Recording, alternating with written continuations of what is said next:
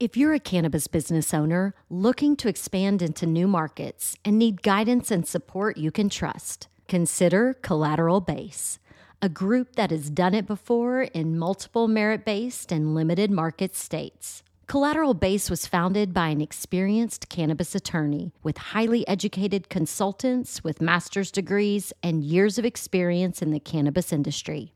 The Collateral Base team is confident they know cannabis licensing better than any of their peers. And I encourage you to see for yourself. It just takes one phone call. If you're ready to expand your cannabis business into new limited markets, contact Collateral Base today at 309 306 1095. That's 309 306 1095 or visit collateralbase.com. Hey, music lovers. The Canamom Show podcast, in collaboration with Lamkin Guitars, is giving away a custom built, one of a kind electric guitar built by Josh Lamkin. The solid one piece hemp wood body includes a built in glass bowl piece. Yeah, you heard me right. You can take a hit and then play a lick. Now's your chance to help the Canamom Show crush cannabis stigma with your entry. Register for the hemp guitar giveaway online at lamkinguitars.com. That's L A M K I N guitars.com. The drawing will be part of a 420 celebration at the Goods Dispensary in Somerville, Massachusetts, where the guitar is on display for the month of April. But don't worry, you don't have to live in Mass or be present to win. Visit lamkinguitars.com to scope out the hemp guitar giveaway details and entry form. You'll even find a video of what could be your guitar in action. L A M K I N guitars.com. Ladies and gentlemen, boys and girls, welcome to another episode of Everything is Personal. And today we have a very special guest internationally known, I'm not going to mention the instrument yet, but in, internationally known player, songwriter, recording artist, Mr. Kevin Roth. Thank you for being on. Thanks for having me. And the reason why I didn't mention the, the instrument uh, that you're internationally known for playing, because I want to dig a little bit deeper in that, but uh, I'll, I'll leave it to uh, a couple of questions that I have down the road. First, before we get going, um, just to learn a little bit about you, where did you grow up? Philadelphia. Okay. What part of Philadelphia? Well, was, I, I was raised in a place called Overland. No, uh, Overbrook. Yeah, Overbrook Park. Yeah, Overbrook Park. And I lived in oh, yeah Overland Park later in my life, but yes, it was Overbrook Park. Yeah. yeah. You know, it's it's funny because when you tell people, "Oh, Philadelphia," the only other people that are from Philadelphia, they're the ones that ask you what part, because usually it's like oh, you're Philly, you're Philly. But no, no, no, no. You got to find out it's South Philly, North Philly, Northeast Philly. Because right. I, I grew up in Philly too, even though I, I'm in LA now. So we definitely have that uh, connection. And uh, what was your childhood like? Uh, I know I'm f- pretty familiar with Overbrook Park. I don't think maybe we can paint a picture for our audience. What what sort of the neighborhood was like? Uh, what was your childhood like? Were your uh, did you have both parents? Do you have siblings? Maybe you can kind of uh, go into that background a little bit. Well, the Overbrook Park was you know, a suburb, I, I suppose. It was nothing extraordinary one way or the other. Um, I came from what I would consider a highly dysfunctional family. Had two older sisters. Uh, my mom was sick for most of my childhood, and she passed away when I was 13. And then my dad remarried not long after, and then we moved to Kennett Square, Pennsylvania. So um, I wouldn't say that it was anything re- remarkable, but I always liked Philly. Actually, I liked South Philly a lot. Yeah, because I'm a big foodie. That's a big Italian food place. And I used to hang out in um, where all those hippies used to go. Uh, South Street, I think. South Street, yeah. They used to actually have a music shop, a dulcimer shop there that I used to uh, hang out at.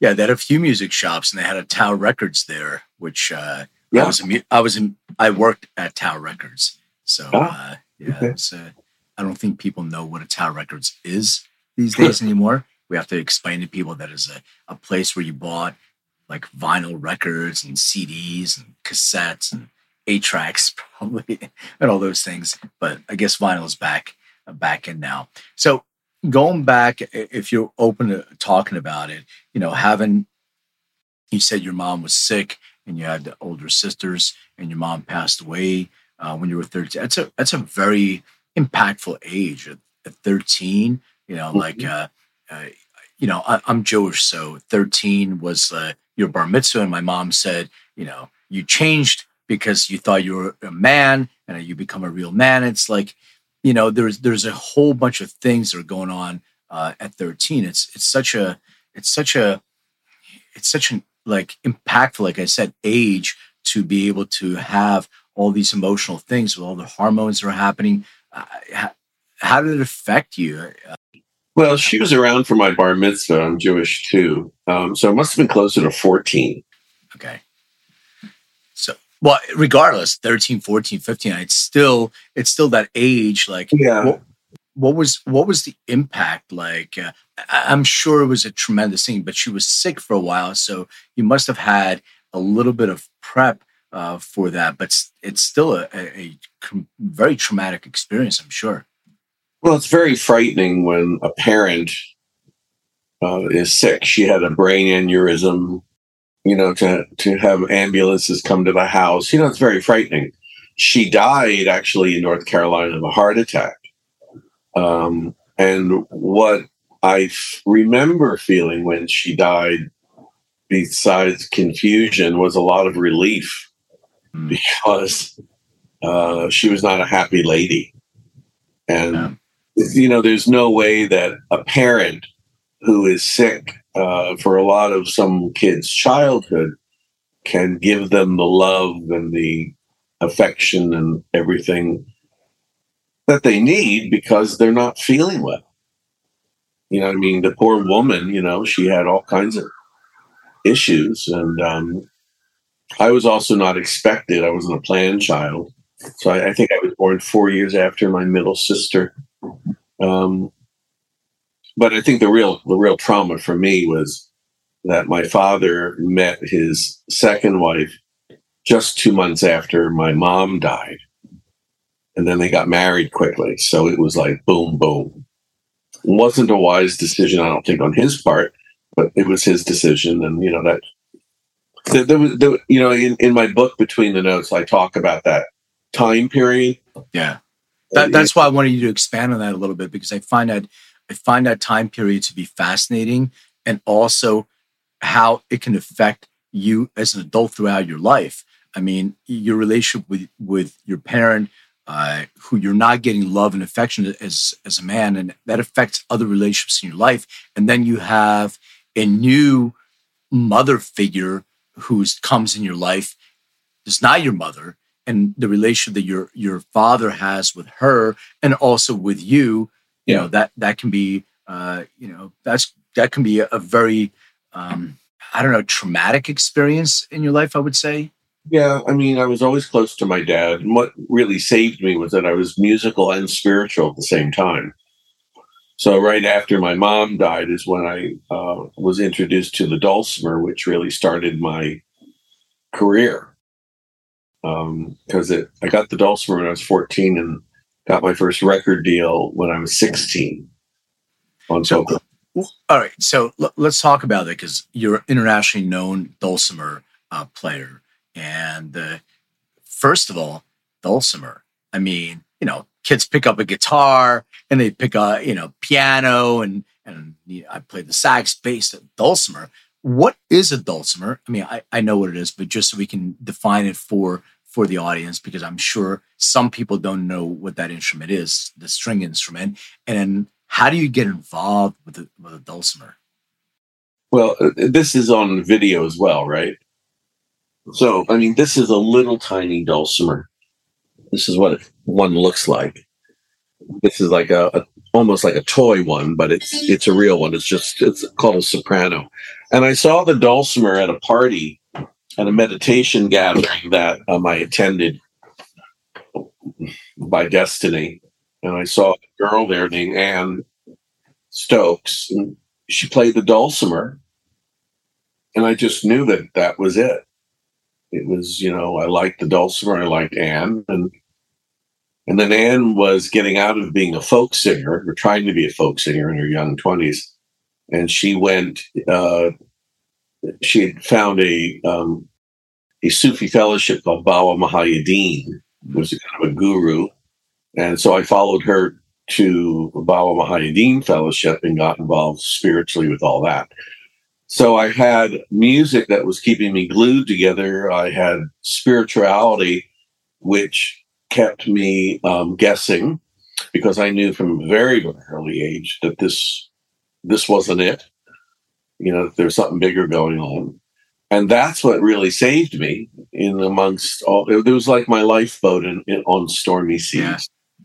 But uh, uh, I'm going back to this because I, I'm just trying to kind of paint the picture in my own head. You're 14, and how do you pursue the spiritual practice of right now? I'm in Los Angeles, so you know, being in in meditation and doing sound baths, it's normal. But Philly, you know, it's. I, I remember talking to my friends about meditation. They're like, they didn't have the same reaction or the same response as uh, you know people in LA do now. So, well, that's why I live here in California. It's more well, it's more accepted everywhere now. Yeah, it's just destiny. It's just kind of how it plays out. Um, but you go with your parent, like, with, with your dad. Like, how, how did you start this whole spiritual journey as a kid, or were you seeking something because uh, you know your relationship with your mom or lack thereof? Were you seeking out?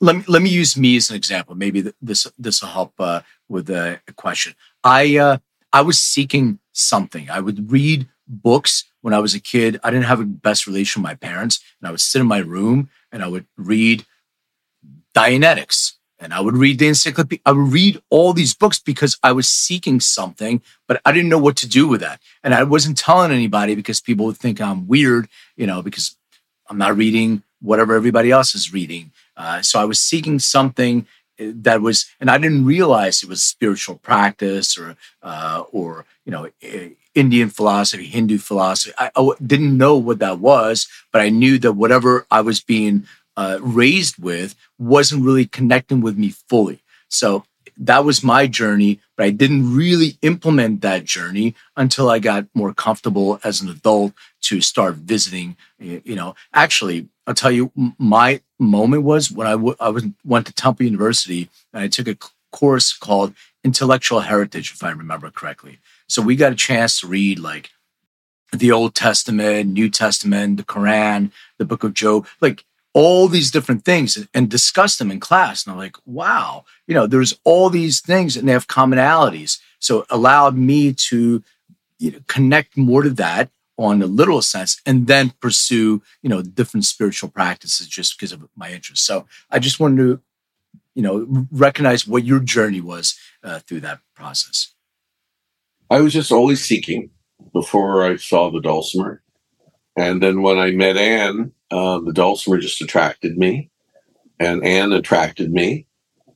There's something about Anne that I thought was very uh, folksy, Joni Mitchell and so I just followed her to the fellowship, and uh, that's when I just met this uh, this teacher, Guru Bawa, and um, that sort of started me down a path. But I was very young. I was 14, 15. So I, I didn't really get in, really, really get into the whole spiritual thing until, uh, I mean, deeply into it. And then I now teach it uh, until about 2015, 2016. What was music something that was uh, prevalent in your household, or uh, was your no? I was I was the only musician. We had a piano, and I think when I was about nine or 10, my sister Jill brought home Peter, Paul, and Mary's first album, and I fell in love with them, especially Mary. who later became friends. Um, but their music was captivating, and also they were very spiritual sounding group, although they didn't admit it until much later in their career. Um, you know, so you were you were listening to music that was brought by you know your sisters and, and yeah the kids my age were listening to rolling stones and the beatles. I was into joni mitchell and peter paul and mary and judy collins. I was like an old soul. But you were introduced to that music not on the radio. You were no. introduced to that music uh, because somebody brought it and my sister yeah, an album. Mm-hmm. yeah your sister brought an album in. And from there you started that music connected with you and you start pursuing that music. And then when you had uh, you know the spiritual interaction and the dulcimer then you said okay well that music sort of matches the idea of what is connecting with me musically. And maybe this instrument is something i can utilize to express myself in that. Yeah i think anyone who's an artist uses their natural art to for release and clarity I now use it as a meditation. I teach something called dulcimer meditation. So I teach it to people who play dulcimer and people who don't play dulcimer. They just get a dulcimer, and uh, I, I, sell a, a, certain kind, and they learn how to uh, use the, the dulcimer in, in meditation. Yeah. How do you learn how to play dulcimer? You take lessons from me. I like that. No, well, how did you learn? How, like the, I the, taught myself. I okay. had which was a really terrific uh, thing to do because I played piano by ear and dulcimer wasn't quite really, really known. So when I did approach the dulcimer like a piano, I didn't have any limitations. So I didn't play it. Like when people buy a dulcimer now, they buy a dulcimer book or they take lessons on the internet or they find a dulcimer teacher. And it's still the same thing 51 years later it's traditional from the Appalachian Mountains. And I was playing somewhere with the rainbow, Dionne Warwick. Uh, I was writing my own songs. I was doing things on dulcimer nobody was doing because I didn't know any better. Um, and that's why I got a record deal because when I sent my tape to Folkway Records, he had dulcimer players on his label, but he immediately heard, uh, you know, wow, this guy's like playing this thing like a guitar. I've never heard this. It's not the Southern Appalachian. What is this? So that's what got me the reputation of being an innovative dulcimer player. And this is before dulcimer festivals and Facebook dulcimer groups. There was no internet. Right. Um, you know, so I used the dulcimer as a guitar. Yeah, that that makes a lot more sense because that in, in listening to some of the uh, content, that's what I was going to ask you because it didn't sound to me like it's just when I think of dulcimer. It, to me, it, I associate that with background music in in a spiritual practice of some sorts. That's what I associate with. I never thought of it or or an instrument that adds like a sitar or something like that. Like the Beatles would just throw in, you know, a little bit of that to make you feel like it's uh, a, it's a little bit of different type, style of music but the way that you use it, you use it as like a lead instrument, which I thought was pretty unique and, and, and innovative. And that's why I was going to ask you because you're playing it like a guitar, so that that, that makes a lot more right. sense. Um, you have a relationship or had, I'm not sure, with PBS. Uh, can you talk a little bit about that? Well, I had made a, a, a lullaby record for children's music I got into children's music um, in the early 80s um, because I heard that there was good money in it, really. And folk music, although lovely, uh, uh, unless you're a handful of people, you don't make anything. I mean, it's just, well, you don't make anything in the music business now anyway. But folk music, you know, you could get a couple hundred bucks and play a club. You weren't getting 24 grand a night like Peter Paul Mary. So I was always, you know, under the gun looking for ways to make money. And someone said, well, you know, uh, children's music is really big, becoming really popular. Mm. So I knew some kids songs, and I made this. So the first one of the first records I made was a record called "Lullabies for Little Dreamers." It was a really beautiful record. Um, good songs, good songs, and um, I did it for a little record company out of New York, And someone gave that album to a guy and his wife. The guy is Rick Siggelkow and his wife, I forget his wife's name, as a baby present for their daughter. And he was a producer at PBS. And he was putting together a show called Shining Time Station Thomas the Tank Engine, which was going to star Ringo. And so he had hired, they hired some guy in New York to sing the theme song, and the guy blew it or didn't do a good job. So he tracked me down, he found me. And I went to New York and I met with him and he he was a great great guy and he offered me the job, but he was only going to pay a set fee instead of a royalty. So I took it back to my music attorney, who obviously said, no, you don't do that. But, and Lloyd Remick's been my music attorney forever. That was the one time everything in my gut said, if you have to pay him, you're to do this show. Forget what the hell he's paying you. Do it and it was a really smart move because that it, Rick said that if you do it and the show's a hit, you can write your own ticket, and that's what happened. Hmm. So now I could sing in concert halls for 45 minutes, children's songs, um, and get paid thousands of dollars. And then I started my own record company at the uh, the, the um, advice of my Jewish father, who always had really good advice. Yeah. And uh, yeah, and and then I I uh, I always assumed that if I was rich and famous, I would be happy. I don't know if it's just being Jewish or it's being knowing stars in the music business or just being uh, somewhat of an idiot. But I worked really, really hard to be a millionaire and to get famous, and I got both. And I was so far from happy. But that was in my 30s. So really from 14 to 30, there was a lot of records and a lot of back and forth. But I got success. And, you know, when I got success, I kind of retired for a bit. Um, and that, and then, yeah. Well, you, you also had a, a health scare. Uh, that was later. All right. So let, let's, before we jump into that, I want to go back, and if you're not comfortable talking about this, that, that's fine. I just want to go back to the relationship with your parents mm-hmm. and then how that affected because happiness and I, I, I paralleled your journey too. Uh, my my goal in life was to become uh, famous, maybe as a byproduct, but it's it's to become wealthy mm-hmm. and to be a millionaire. And I did the same thing, and I also felt miserable. And I was in a, in, and I was in a relationship that I think wasn't we weren't fulfilling e- each other.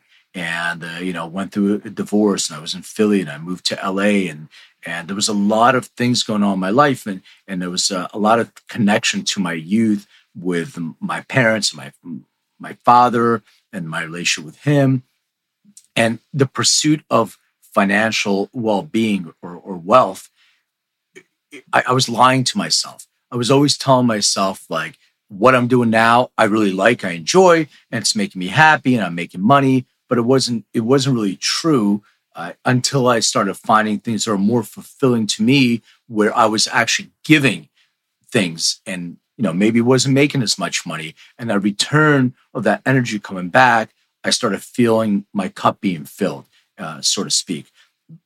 But I, there was still this whole relationship that I held on to from my parents, and it took me, you know, the therapy and all that other stuff. It took a long time. I'm still a work in progress to sort of overcome. So I want to go back to, you know, your your story of your relationship with your mother, your your stepmother, and then your father, and what was the effect of well, that? My dad and I were best friends from day one. He also was an artist, but um, not as a living and the woman he married, and there's a very interesting story about that, and I'll tell you about it. I didn't like from the moment I met her. And she had to deal with me because I was my father's son. And you know, in the Jewish world, that's king. Right? Um, we we just didn't mesh, and she had made a suggestion which my father should have listened to when they first got together she said we should all go to therapy. My father didn't believe in therapy. Yeah. So it was a difficult relationship uh, with her. Her name was Elaine. I really believe um, in some ways she really did the best that she could with what she had. Um, and I was no, uh, what, what I did is really I ignored her. That's what I did, which was probably one of the meanest things I guess you could do to someone. I don't know, but uh, I had my reasons, and later my reasons were right.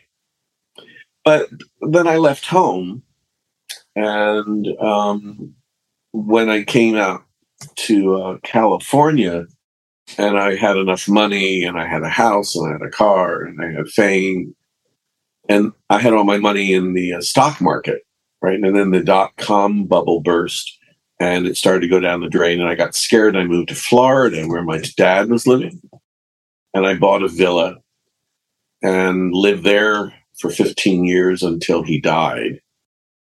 Um, but the, the, the, story I was going to tell you is that my father died um, when he was 90, and it was a couple of years later that um, Elaine died. And this is a really important story for everybody who is listening this is really a real, if you take anything away from this interview, this is what you want to get. I knew she was dying, and I decided I was going to keep in touch with her after my dad died. No one expected that. And I went to get a pizza, and I had heard from my sister that she was in hospice. So I called her without even thinking that it would be my last conversation. didn't dawn on me, you know.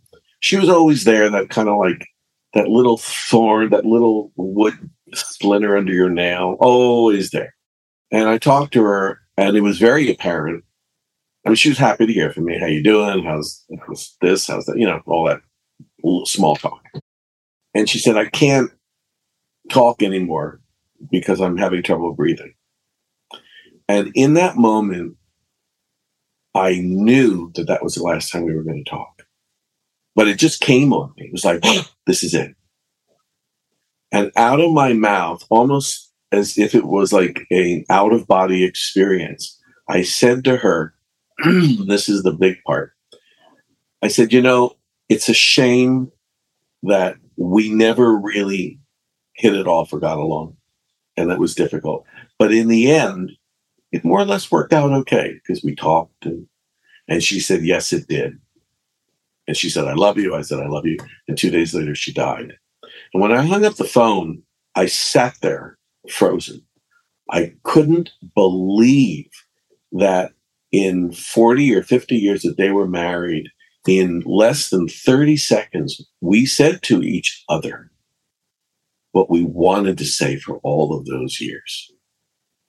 And it, it transformed me it really released me. And I don't know whether it released her or not, but you know, it, it was a it was a brave, daring, and super intelligent thing that I did, which was based on a higher power, not me.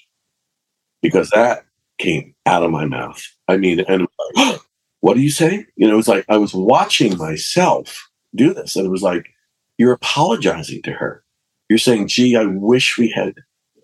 And I realized in that 30 seconds that all of those years were wasted in a sense because all people want is to be loved.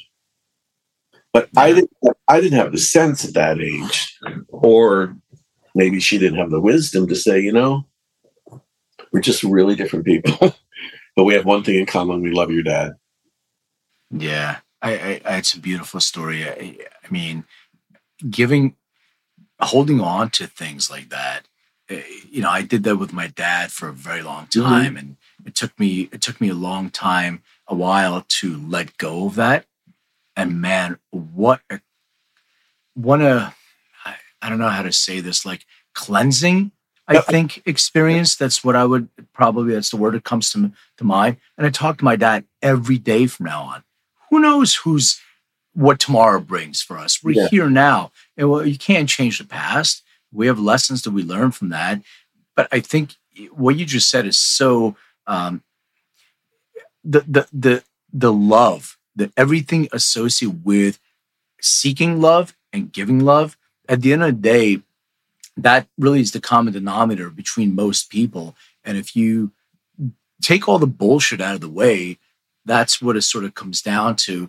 And it affected, it really affected my relationships. Uh, and I think, and, and I think what happened when my daughter was born, mm.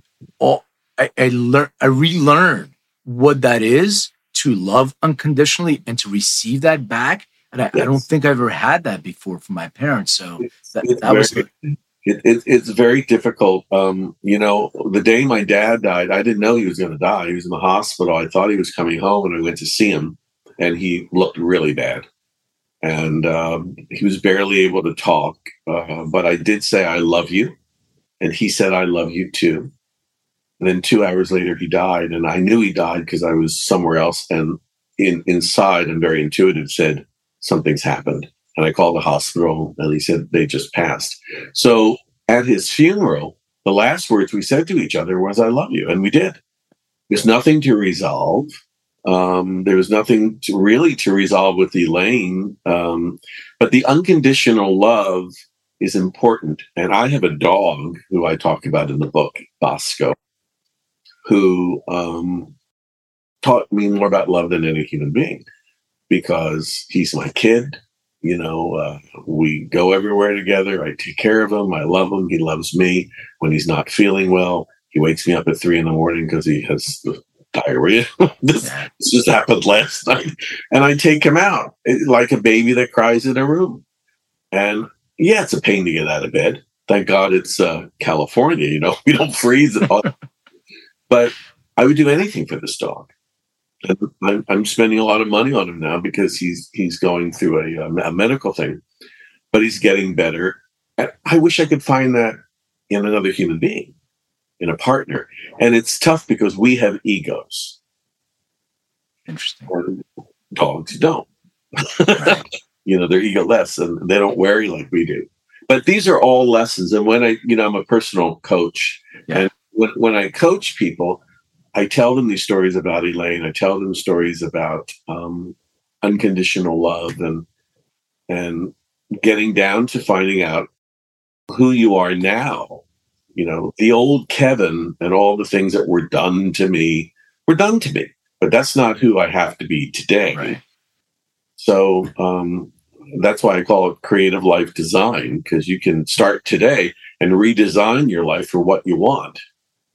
I, I want to dive into that in a little bit and also talk about the music uh, business uh, or lack of business, however, however you want to uh, identify and define that. But yeah. l- let me l- let me go back to the health scare.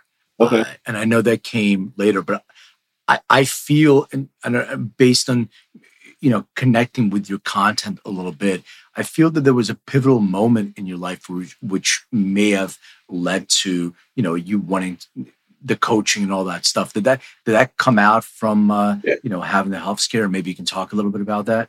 So in 2013 or around 14, my dad died. I had a little business that went belly up, and my nine year relationship ended. And I was uh, in not great financial shape because I had also invested in real estate, and that had bombed.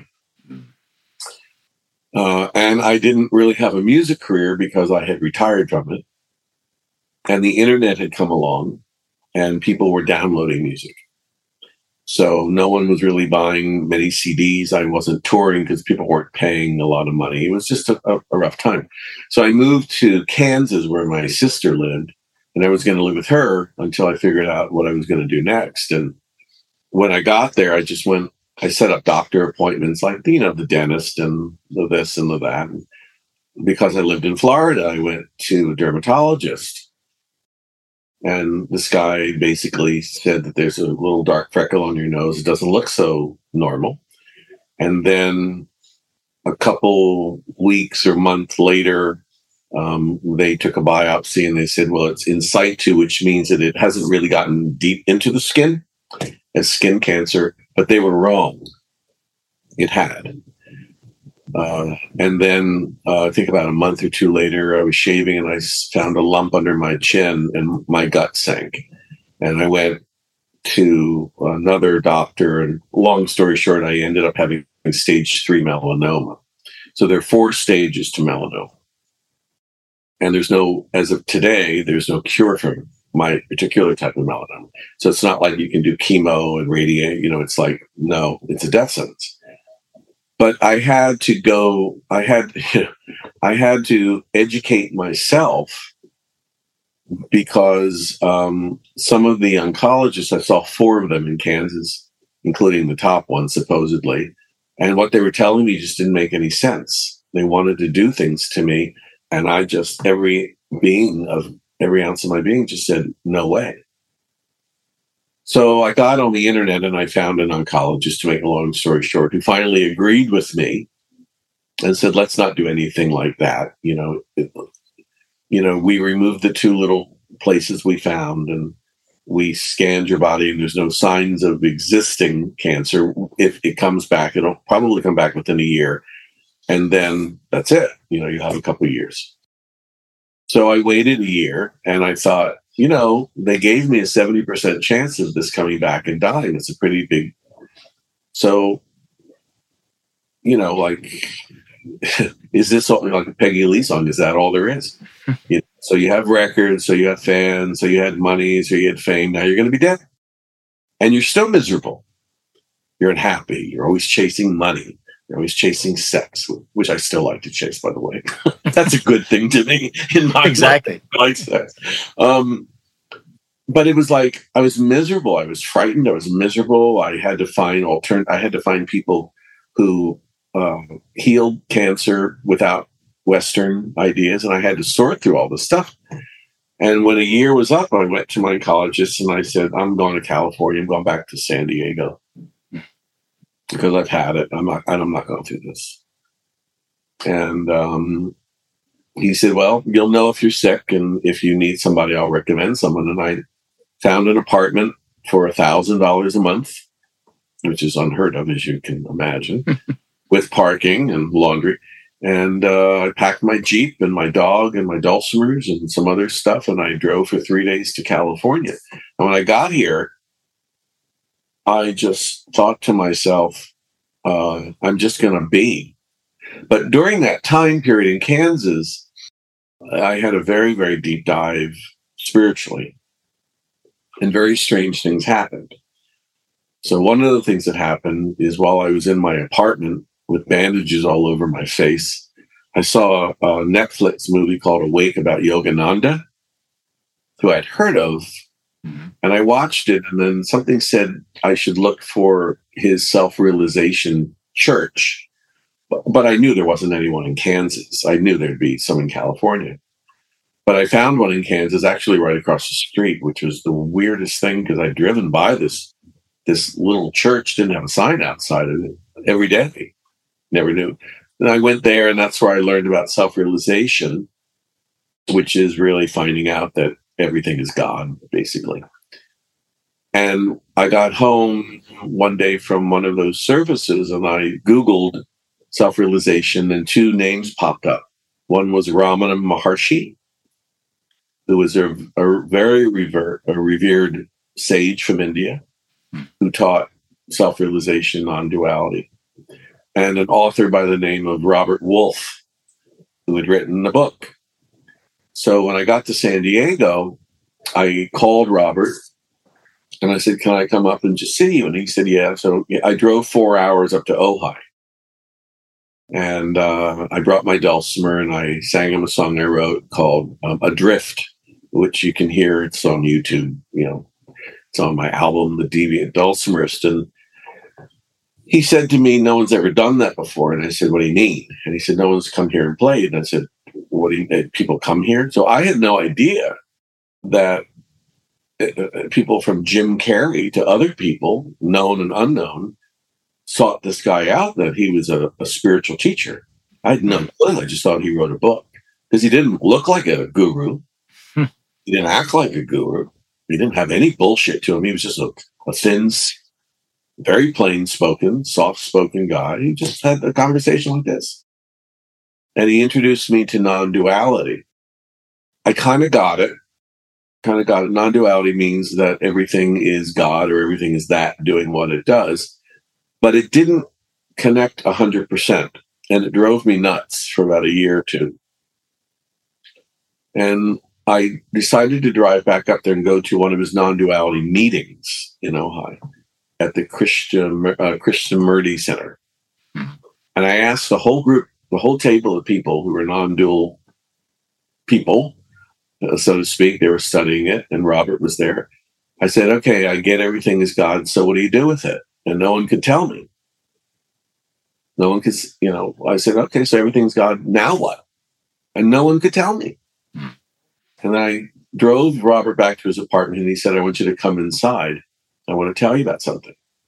When I went inside and he said that there's something else beyond non-duality. And I said, "Oh, now you're telling me there's something beyond God? Okay, I got I got to hear this one." And he introduced me to something called ajata. And uh, ajata is what Ramana Maharshi and, and people with wisdom call the ultimate teaching. And that made absolute sense. That was what I had sensed as a child. I had known, but I didn't know what it was or where it was. And here it was. And then I said, "Oh my god!" And I got it. I got a job. I teach. I teach. you know, ajata really isn't a teaching because uh, of the nature of what ajata is, which basically means that everything is empty. So there's nothing to teach. There's no one to teach and all that kind of stuff. But in this dream experience, it, it's taught. So I teach that based on Robert's books because he passed away um, two weeks after his last book came out. But he was a brilliant teacher. I don't know whether you've ever heard of him, but mm-hmm. more and more people are discovering Robert. And he was he was like um, he was a friend, but I I I didn't come to him as a I, if I knew who he was that he was a, a big deal, I wouldn't have gone and seen him. Mm-hmm. I just thought he wrote a book. yeah. Well, it's an incredible journey, and you never know. And I think, like, one of the lessons that I got from that is taking action opens up opportunities that you may not be aware that are there for you. They're already there. And, you know, we, we talk a lot about law of attraction and these kind of things. And I think people don't misunderstand uh, that whole connection. Yes, there is a connection to source. Yes, there's vibrational energy. Yes, there's a connection uh, to frequency and all that stuff. But you you have to participate in that.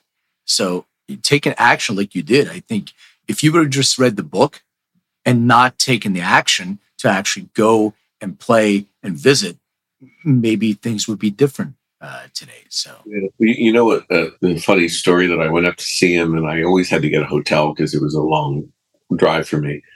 And I got there in the afternoon, and I called him and I said, "So, what time do you want me to take you to dinner?" And he said, "Well, maybe five. And he said, "I'm I'm going to go for a walk. Do you want to come for a walk with me?" And I was tired, and I said, "You know what?" I said, "Give me like 15 minutes. Let me think about it. But I'll probably just pick you up for dinner." And then he said, "Okay." And I laid back down on the bed, and this thought came to me: it's like." When a spiritual teacher asks you to take a walk, get the hell off the bed. I don't care how tired you are, you go. Yeah. Oh, no, walk. I think I walk like two, three miles every day. But he answered in in the first five minutes every question I ever had with one statement. That's fantastic. Mm-hmm. So, you know, I, I, wanted to ask you uh, when you were going through uh, your melanoma and uh, cancer experience. Did you uh, engage in, in, cannabis use? No. mm Was that something that was recommended to you in any way? No, no. Um, I, you know, here in California, you can walk in anywhere and just get it, right? And because I'm a singer, I don't like to smoke, smoke, mm-hmm. although I've tried gummies and stuff like that. But I have a very sensitive kind of system. So if someone smokes a joint or cannabis uh, and they get mildly high, I get like really loopy. Yeah. And um, I had a friend come over um, one time and I had a a, a very potent joint, and I, I, was I took a couple puffs of it, and um, it, it kind of choked me a little bit, and um, I couldn't have sex for like weeks. I was just like, I thought I'm not touching this stuff. but I, I have my little cigarettes here, but I rarely smoke that stuff. Yeah. My mind, if you were to crawl into my mind, it's it's busier than any psychedelic experience. When you get into ajata, you don't you don't need uh, unless you're doing it for medicinal reasons. You don't need to. That that's your release. That's your let go. Yeah. Well, I, I, yeah. I was I was asking for medicinal purposes, but yeah, I mean for spiritual no, no, practices. Yeah. yeah. Because uh and by the way, you know, not not not plugging my cup, but we we have a test. Uh, my company does genetic testing specifically for your endocannabinoid system. So some people definitely have these responses to Oh. phytocannabinoids based on their genetic predispositions. They get epigenetically triggered while you're consuming some of those phytocannabinoids. So that, that's why I was uh, I was asking. Uh, but yeah, I mean that that makes sense, and people use it in spiritual practices too. And Oh, yeah. as you said, you don't have to smoke vape or or sublingually. Uh, okay, well that, that makes sense. Going back to the music business, um, you recorded a few albums, right? Like 50 of them, yeah. right. Just finished So- two days ago. Congrats. I, I was so this like the music business has changed so much um, from you know they were selling vinyl. You can they were selling CDs. Even even that was interesting because I I came from the record store uh, kind of uh, business, but now with streaming and downloads and all these different things, like okay, you have fifty plus albums, but what do you what do you do? Like how do you how do you generate revenue from that because you get it's not like radio play like it used to be you get a nickel for your song or whatever Well, how's the I've been with a, a distributing company called CD Baby for years. So I've done really well with them. And they get it out to all the YouTubes and the, the thises and the that's. The problem and and a blessing in a way is that what happened is uh, they figured out that they could get all these musicians who are not business people to agree to pay them something, not really knowing exactly how much, but they could they could be found anywhere on the internet. So they're instant fame. So that's like saying, uh, I'm gonna you're a little guppy in the ocean, but at least you're in the ocean. So then people like Taylor Swift and all these other people f- figured out that they could sell a million, they could have a million downloads and still make nothing. right So this uh, last album I just made, I, I finished it on Monday. Actually, it's a lullaby instrumental dulcimer album called Dulcimer Dreamland. I mentioned it on Facebook, and someone said, uh, "You know, where can I stream it?" And I thought to myself, you know, I I want to be paid. sure So I'm I'm doing it not as a physical album, but I'm doing it on Bandcamp. So Okay. you can download the artwork, the liner notes, which I loved writing, the tuning of the dulcimer, and have an experience and charge 20, 25 bucks. Um, and I, it'll eventually, I guess, get streamed. But if you want the art experience, how did I come to write this album? Why did John Coltrane influence this record album? You know, I have pictures of the coffee house that I hung out at where I was rehearsing. I have pictures of me and my dog in the recording studio. I have pictures of me and my yellow surfboard that influenced certain things.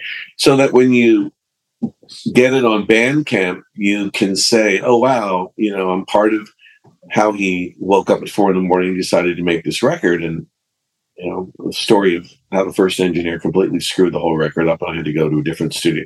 And so the whole story, because that, that's the great part about having LPs. I'm a big LP guy, me too is liner notes, yeah pictures. But because I don't tour, because there's not enough money out there to pay you, you know, the, the, the thing now is we'll give you 70% of the door. Well, if I come up to LA I mean, that's only a two hour trip, you know.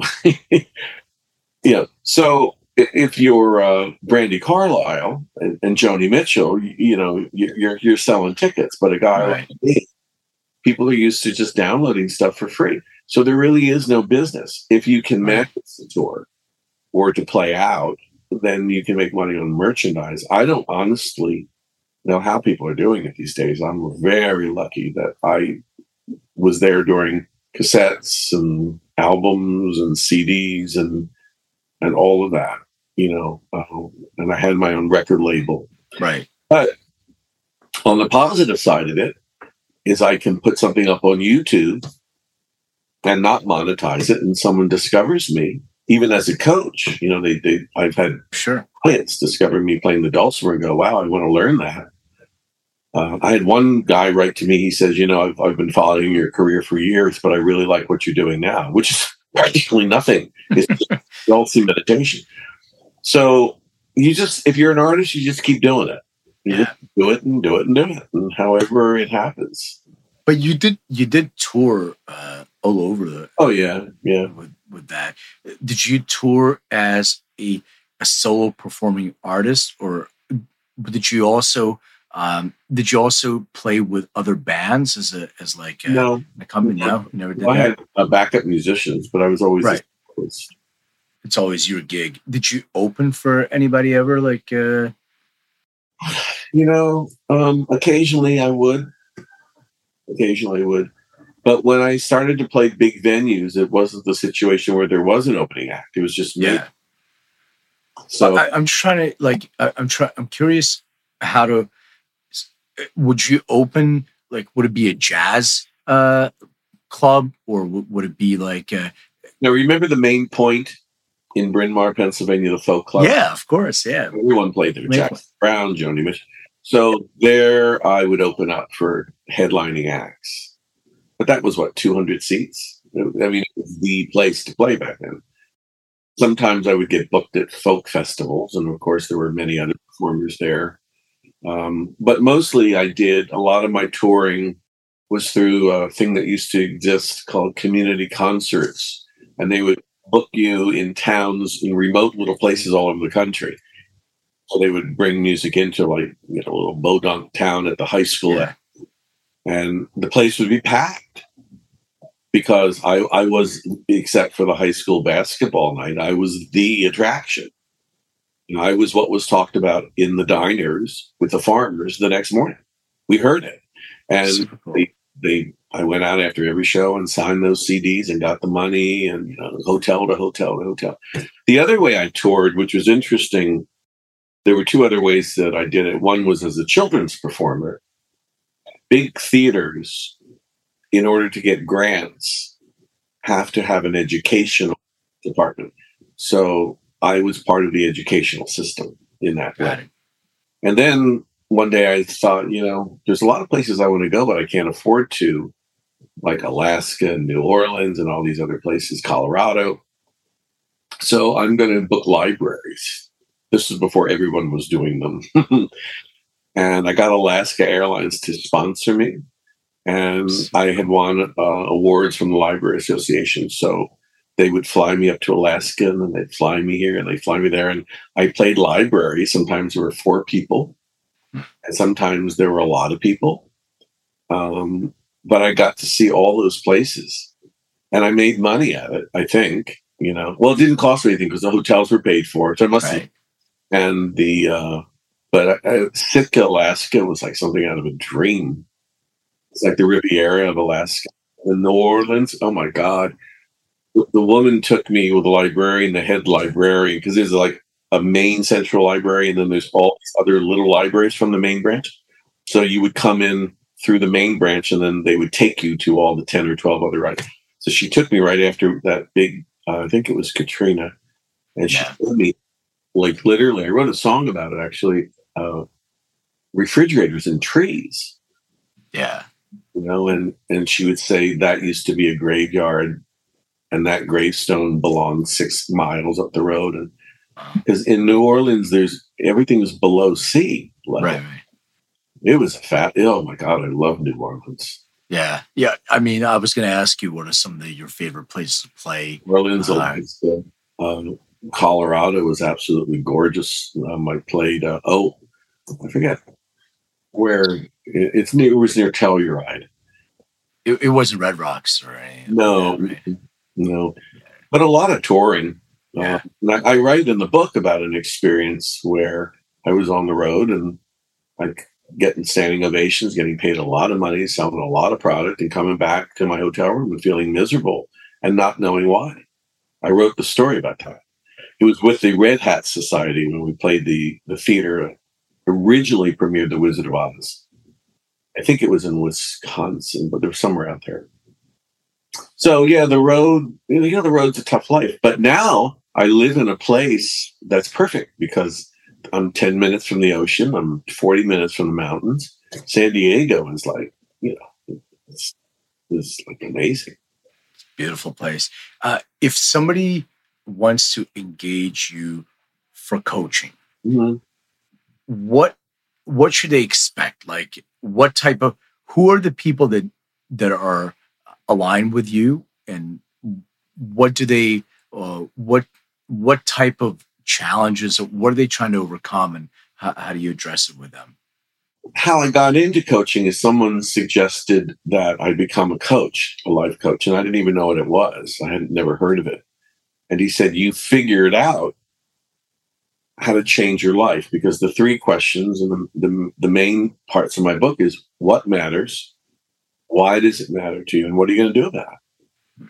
So I was for I was faced with literally a death sentence and maybe a year or two to live. Of course, that was seven, eight, nine years ago. You know, nothing's ever had come back, thankfully.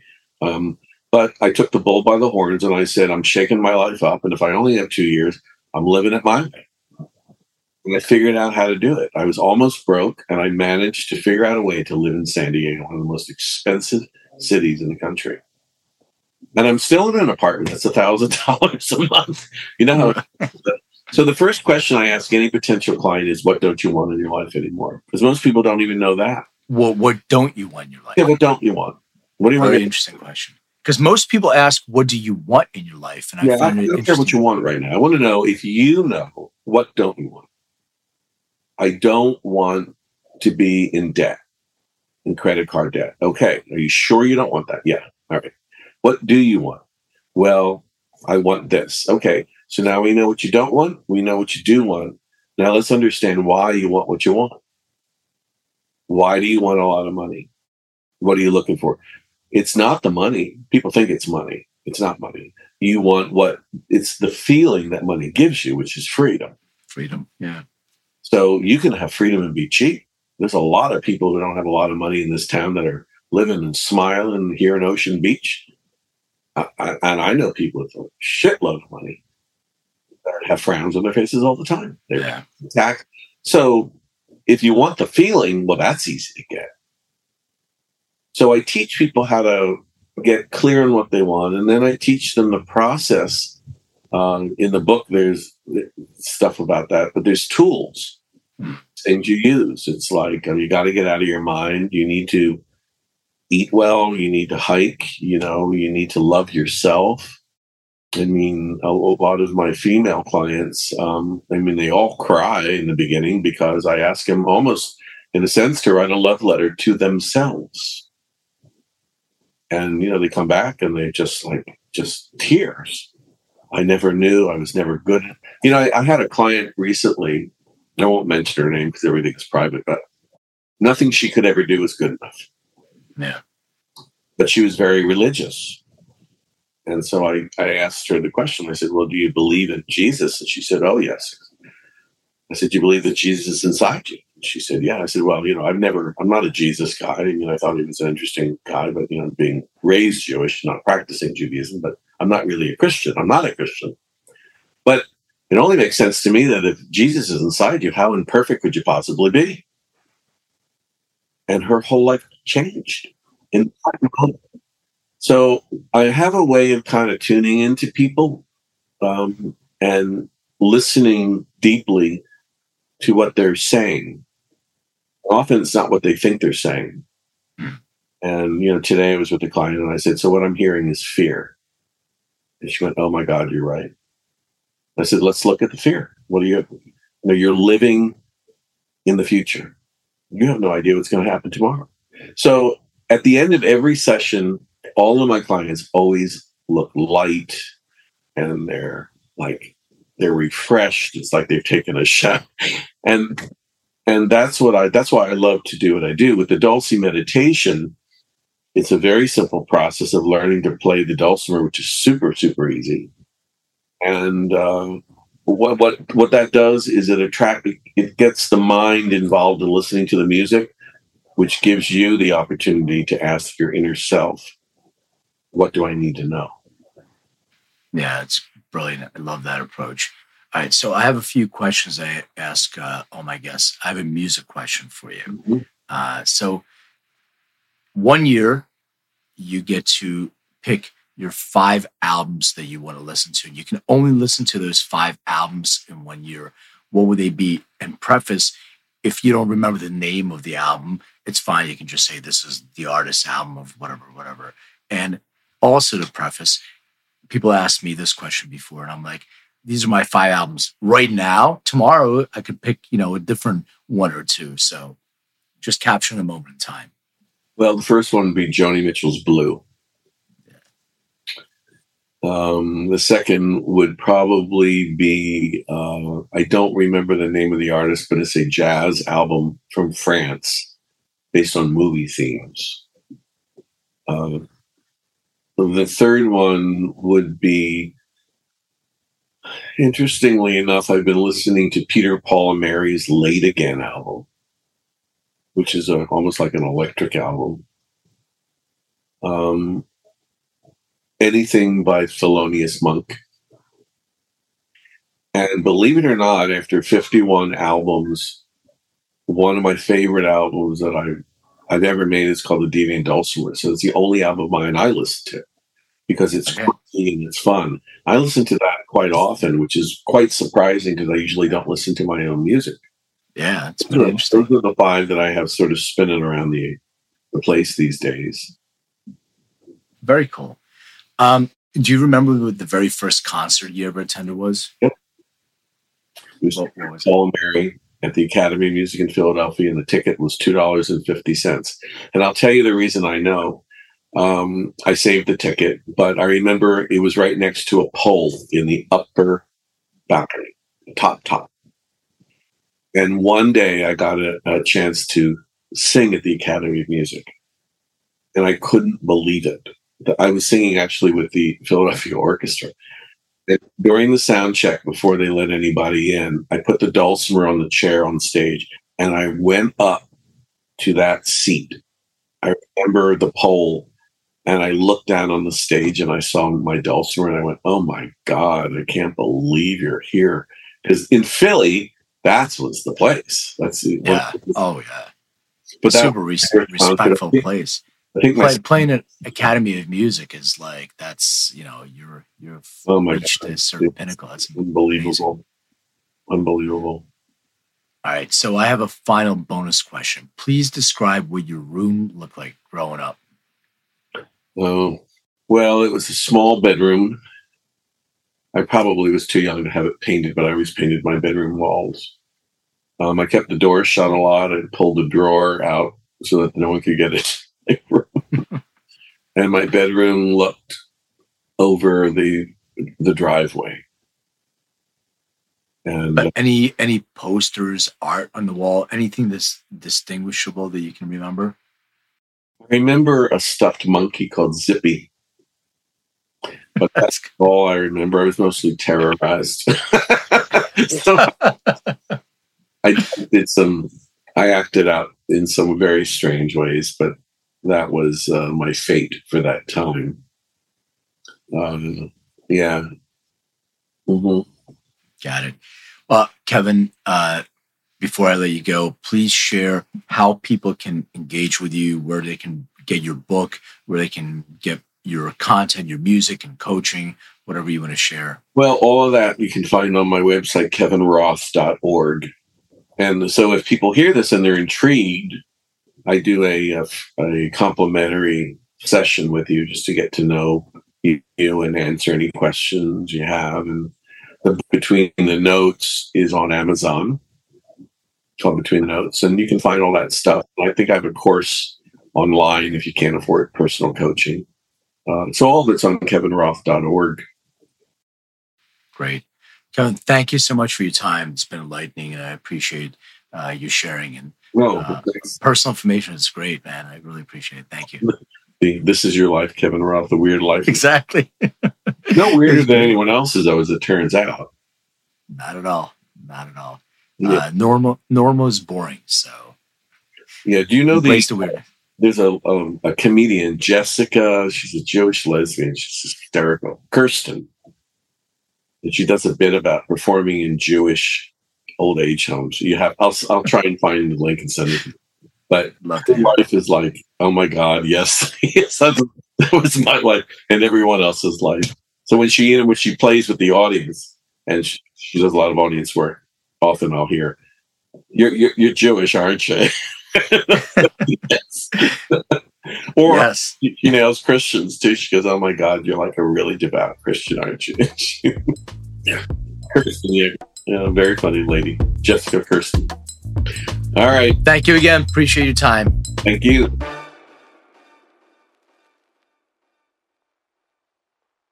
Thanks for listening to today's show. To check out more great cannabis podcasts, go to podconx.com. Here's a preview of one of our other shows. Hey everyone, it's Ryan from the Cannabis Connoisseur Podcast. If you're looking for ways to utilize cannabis to keep you healthy, strong, and sharp, come join us every Wednesday where we dive into the best ways to use cannabis to optimize your life. Topics include cannabis and athletics, cannabis for productivity, cannabis for anxiety, cannabis for a healthy immune system, and so much more. If you're a curious connoisseur, this show is for you. So please head over to our page and we're looking forward to seeing you this week. Bye.